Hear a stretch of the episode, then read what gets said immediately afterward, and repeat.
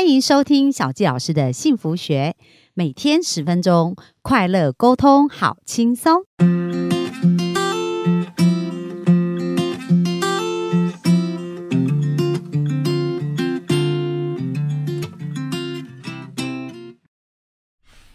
欢迎收听小教师的幸福学，很开心又在空中跟大家见面。那本周我们讲到是金钱关系呀，我不知道我们的幸福听众对于看到听到这些投资的术语啊，跟很多事是不是诶像小金老师一样觉得哇这些有一好像是很浩瀚的。不过我们从这个分享当中也感受。感谢皮特老师哦，跟我们讲一些浅显易懂的文字。像昨天我就学到，我们就是看周围正在涨价的东西是什么啊，然后这些长期都会被需要，其实去关注这些公司就是一个很好。那如果真的不熟悉，可以从指数型的。像像台湾五十啊，类似那一种，就是买比较龙头的这样子的指数型的股票开始，也是一个方法。好啊，那今天呢，我们就继续邀请我们的比特老师来跟我们分享更多有关于投资的心法跟技法。我们欢迎比特老师。嗨，各位幸福听众的听众，大家好，我是比特老师。好啊，那今天要跟我们聊什么呢？今天要跟各位聊，就是怎么样把自己的马步蹲好。那因为上一集有讲。呃，很多关于啊要怎么赚钱，一些价值成长这些东西，那我觉得这些东西呢，有一个很重要的事情，就是你必须先要有钱。嗯，对。如果你没有钱呢，其实这五倍股、十倍股是跟你没有任何关系的。嘿，那有个重要就是，如果你会知道你存下的钱，未来十年哈，它可以增长两倍、三倍的话，哦，这样就很有动力哦。是，你就会知道说，哎，那我。就可以把这些钱省下来。那当然，我并不是说叫各位说啊，什么东西都要省吃俭用啊，就是少吃一点，少喝一点，并不是。你可以去有目标性的把自己过去的一个月或是半年花费的东西去列出来，觉得哪些东西其其实它的功能性没那么大，那钱又可以省很多，CP 值最高的那个项目把它省下来，你每个月可以多存个大概三千、两千，其实是长期下来，其实它最后。造就可能可以到一百万、两百万都有可能的，所以说如果你可以去，因为外面有很多复利的公式，都可以去算，因为像台湾五十每年的年化报酬率就七八八趴，复利下来是很恐怖的。好，那你然后复利的概念就是我赚了，我再给他投进去，赚了再给他投进去。对对，因为他每年给你七趴利息，那七趴利息每一年又投进去，就像复利、复利、复利下去呢。其实那爱因斯坦说。复利是最伟大的一个力量，比原子弹还强。是，所以说，但是你讲重点是各位一定要去算，嘿，因为算过之后说，哎，原来我省下这五千块，在未来竟然可以复利出这么多钱。好，因为当我们就用最基本的，那就是七趴嘛。那我觉得投资七趴是一个最基本的指标，因为现在年什么债券利息都是四趴五趴起跳了。所以现在我觉得投资七趴是最基本的。那你只要说七趴这样的利率，在未来十年后可以给你带来多少资产的时候，你一定会选择去做存钱的动作。那我觉得这是很重要的。先找到一个对的方向的动机呀，哈，就是有一个对的方向去前进。这样对，因为如果你不知道你存钱可以有这么大的效益的时候，通常大家都会选择看到什么就花什么。好，那就是比较没有一个目标。好，那我觉得很多人一个存钱障碍就是大家对自己的生活花钱很有想法，但是对于理财却没有章法。对，好，就是觉得看到什么，哎，这是我需要的，那就跟老公讨论就买了，哈，就觉得哎自己可以支付，那就买了。但是像我们在教会嘛，都会学习说，哎，先捐款要先拨出来，剩下的才是自己的花费，先缴十一奉献，先缴十一奉献，然后最后才是花自己的，其实是。相同的道理，好，那我们可以先想这笔钱存下来，未来十年后它的效益是什么？当我们这目标这个愿景设好之后，我们就会知道说，当我们在花这笔钱，我们就会先想它会不会影响到我存那一笔未来的呃未来愿景的基金。如果你就会去思考更多，而不是说我现在想要什么我就直接花什么，那就是会很直觉。你对于未来。就回到之前的远景，如果你对你未来的财富有远景的话，你就会知道说存这笔钱很重要。那你就跟你自己的花钱去做一个比较，说，哎，这花钱比较重要，还是现在存这比较重要？到底是未来愿景比较重要，还是此刻的这个对，花费？此刻这花，那如果觉得这次你思考之后觉得花这个很需要，那就去花，没有问题。这重点是说你要去思考过后再去花这才不会乱花钱。对，才不会乱花钱。没有说啊，什么东西都买，就你会发现，呃，一个月下来就没有存到任何的钱。对，哦，所以说很多人就是想说啊，上班星巴克啊，那个房子要离捷运近等等，会有很多想要的东西。哦，那我觉得还有一个问题就是，大家在投资上啊，总会想着我赚更多钱的时候呢，再来存钱，或是等小孩大一点再来存钱，或是等房子啊，就是贷款少一点的时候再来存钱，那就一等再等，因为他们认为存钱没那么重要。那其实存钱真的比大家想的还要重要很多。我相信小新老师之前的一些理财，应该都有讲到存钱这个重要性吧？对啊，就每一个讲到金钱关系的来宾，一定都是说，你的收入要先减掉存钱，才是你可以花费的。是，这是巴菲特讲到，这真的很，因为只有走过来的人才可以体会，因为你有一百万，你去复利下来，好变两百万的感觉不一样。你只有十万、二十万去多一倍，像我都是一定要翻倍嘛。你二十万、三十万翻倍，其实那个有些人会觉得很开心，但是那其实是赚零用钱，哈，对于你未来十年后的目标不会有太大影响。所以先努力一百万复利，对不对你一定要有一百万，然后这一百万复利下来，当你有感觉的时候，你就会知道，因为你未来一定会赚更多钱，你的钱一定会越来越多。当你有两百万、四百万的时候，那再复利再复利，下去，这五年后如果多一倍，其实五年五年多一倍是很容易的。其实我可以跟各位讲一个数据，就是我有去研究，在美股大概一千亿美金的公司，大概呃一百一十五家，好、总共有大概是四在五十二家，它在过去五年内它涨了一倍。好，所以说其实投资美股，它其实在五年内后很容易让你的资产可以翻一倍。倍。对，那所以说，如果你知道你未来的一百万、两百万，未来可以变四百万的时候，我们一定会想尽办法先去存到一百万嘛。所以这我觉得存钱是比各位想的还要重要。当然这是老生常谈，但是真的只有走过来，真的才知道说，你越快存到第一桶金，你越来可以享乐的时间越长。所以你想象那个画面，就是哎，在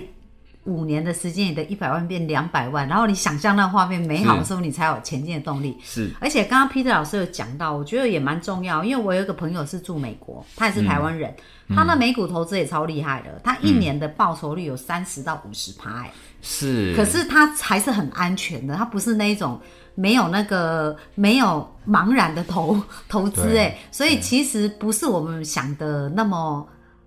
就是风险是那么大，其实真的你选对好公司，它其实是是对。可期可期可以啊，期？待的。嘿，刚刚可能会觉得啊，投资很难啊，又是投资美股哦，好像要很多复杂。可是当你把愿景想好，如果甚至你有做研究，知道美股跟台股之间的报酬率是有落差的，那我们当然是选报酬率比较好的嘛。但是大家的相反是选择比较近的、比较熟悉的、比较容易的。那其实各位想想，你觉得容易比较重要，还是报酬率比较重要？当然是报酬率啊。是所以比特老师主要是投资美股，是我主要投资，因为我在台股混了大概七八年，赔了一屁股，还赔得很惨。结果竟然在美股发现，哎，竟然可以翻倍。当然我在台股也有翻倍，只是我发现美股比较容易，嗯，嘿，因为它好公司多，它很多称霸全球的品牌公司，好、所以其实你去数台湾很多一些品牌都是耳熟能详的，甚至比你在台股还要熟悉数量还要多。所以说，只是它差别是说，你还要去美国投资，要开户，可能大家觉得很麻烦。但其实也很简单呐、对，其实他们都有华文的服务了，对不对？你只要有动力去做，那可能一天甚至两天就搞定了。而且线上就都可以完成啊。是对，所以说大家重点是要有执行，你只要去做，然后把这个愿景、动力设定好，好，然后定期去做，那其实很容易。大家说啊，好像很厉害，很很很很困难没？其实每一个人都做得到。你那如果现在想开美股的话，建议哪一个证券公司先去？哪一个、哦？嗯，其实 First Trade 可以啊，因为它华语华华华语的资源 OK，我觉得还不错。好、所以第一证券大家可以去开户，其实就线上，其实上网络上很多教学文，你只要 follow，可能一天就搞定了，那两三天等它审核，好、那剩下就是汇款。好，我个人认为比较困难的可能就是汇款啦，因为线上申请很简单，你就填填填填，然后送出申请，可能只要不到一个小时就 OK 了。那重点是你要把钱汇到那个户头，哦，你可能要到银行去写一些东西，各位可能会需要一些时间这样子而已。哦，所以你可以上网找第一证券嘛，哈，对，First Trade 第一证券，然后其实就是它有华文的那个就可以了，可以去询问这样，嗯，对对，其其他线上什么操作什么，它都是中有中文化，对，那所以说不是太困难，嗯，哎，那当然各位就是用比较长的眼光，那像美股的话，如果投资科技股，它的年化报酬率大概是十二以上，十二到十五啦，嗯，好，那当你第一个是你要对科技股有愿景，你认为像我个人认为是科未来的世界是科技的世界，好，很多东西都是科技化，AI 啊，像是是，当然在过去的时代，它可能是工业化的世界、工业化的时代，但是未来会是科技业的时代。所以，如果你对这个愿景你是肯定的话，哎，你可以其实可以投资呃科技股。好，那如果在过去十年啊或更久的时候，你认为它是工业化的时代，你就是投资一些像一些呃阿马逊啊等等的，嘿，那些很物流的这些都可以。那所以我觉得这是一个投资美股很重要的一个愿景。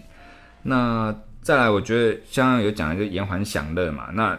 大家都有听过棉花糖的故事嘛？嗯，对，如果我们知道棉花糖的故事，如果我们延缓享乐的话，其实我们后面拿到的东西是更多的。那这边我想要提醒是，通常我会有时候会不小心会陷入一个财务陷阱。财务陷阱就是说，像最大的陷阱就是像房子，哎，就是你把自己过度的资金投入在房市的时候呢，就没钱投资了。对，你会发现你把资金的潜能全部压在房子上面，但是如果你买这房子是高单价的，那未来增长性又不够的时候呢，其实你等于是把你的未来二十年都是压在这个房子上面。好，那如果你又没有判断能力，你等于说你就变成一个房奴了。好，但是如果你没有买到这么贵的房子的话，其实你的资金是有弹性的，你是可以实行调动，随着你的脑袋哈增长，知的知识更多，经验更丰富的时候，你会更知道说你的钱可以运用在哪里，对这个钱可以滚出更多的钱，更有方向性。嗯，所以说财务陷阱一定要很小心，不要把大笔的钱突然就花在你认为以为可以赚很多的地方。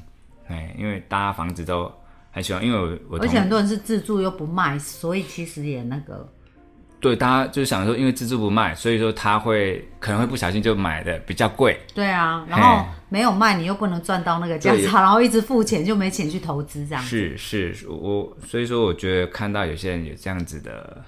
问题，虽然说我都因为他已经买了，我也不好意思讲，哎，他可能买的很开心，哎，但是其实他牺牲的都是未来资金的增长潜能。哦，对这也是有有关于这些规划，也要去通盘思考这样子。对，其实投资它跟理财是一块的，哈、你要投资一定要有钱嘛，那有钱你理财一定要理得好，那还理得好就是说你买的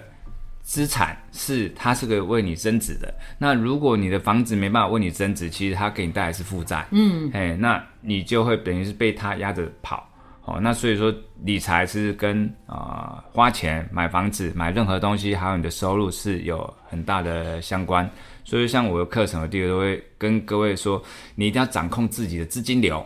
哦，那很多人都不知道自己的钱，自己每个月的信贷啊、车贷、房贷加起来到底要多会花多少？我方相信很多人都会搞不清楚。其实有时候包括我，有时候还会不小心搞不清楚，因为我会可能会记到去年的。一定要每个每一季都去审视一下自己的房贷、车贷各方面，然后去思考，哎，这样子对于我的未来可以存到够多钱吗？那这笔钱是不是足够让我去投？因为像我方法是，呃，股市如果有跌下来很惨的时候，是我投资的好时机。那有个重点是你要有钱。那很多人都是平常一直在过生活花钱，那等到真的跌下的时候，会才发现自己没什么钱可以买，那你可能失去了一个谷底翻身的机会。其实你要人生要翻身，有个很重要就是等平时好好存钱，等股市大跌的时候，一次捡好，一次 all in 的话，其实，但我过去曾经这样想哦，我曾经想说，哎，如果真的每次大跌的时候我去买，不是就可以赚很多钱吗？我过去有这么想。可是大跌的时候都没钱。对啊，但是我还会想说，有这么容易吗？会不会有什么陷阱？要不然大家每一个人都是有钱人啦、那我后来发现，就真的这么容易，是真的，只 只是大家在 那时候就不敢出手，不然就没钱。平常没准备，等时机来的时候，你还在懊悔说，哎，这这可能还会再跌，然后一等再等三等，然后就飞掉了，哈，那就很多问题。一是最近是不是感觉有这个趋势啊？你说可能会再跌吗？诶，其实我给各位观念就是不用去管说它会跌到哪里，你只要觉得诶这边跌的已经像我们都看个股就是合理价格，你就去买，一直一直买一直买，那你可以分个五批，好，那每一个月定期买，那买到你你可以有一个比例是我资金要控着，买到它赚钱为止，还没有赚钱，好像我我的投资模式啦，我是把钱分一半，假设我有一百万，五十万就是低点一直承接承接承接，那另外五十万呢，就是等到前面五十万赚钱，我才开始慢慢往上买，嗯，嘿，一批是往下买，另一批是往上买，哦。哎，，就是等到赚钱我才慢慢往上买，哎，所以但是时间是必须拉长哦，可能一个月买一次，啊、或者是半个月买一次，哈、这可以去去调整，因为每个股性不一样，有的人下跌是会跌很久，有的人是一下跌就马上反弹，嘿，我会根据一些现行来规划说，哎，我要几个月分几批，好、来，那这是属于比较细节的部分啦，嗯，哎，但重点都还是往下买。了解，好啊。那非常感谢那个 Peter 今天跟我们的分享啊。那明天呢，要跟我们聊的可能是跟金钱啊，还有幸福啊有关，跟我们个人的财务目标。那我们就明天继续线上见啦，好，拜拜。没问题，拜拜。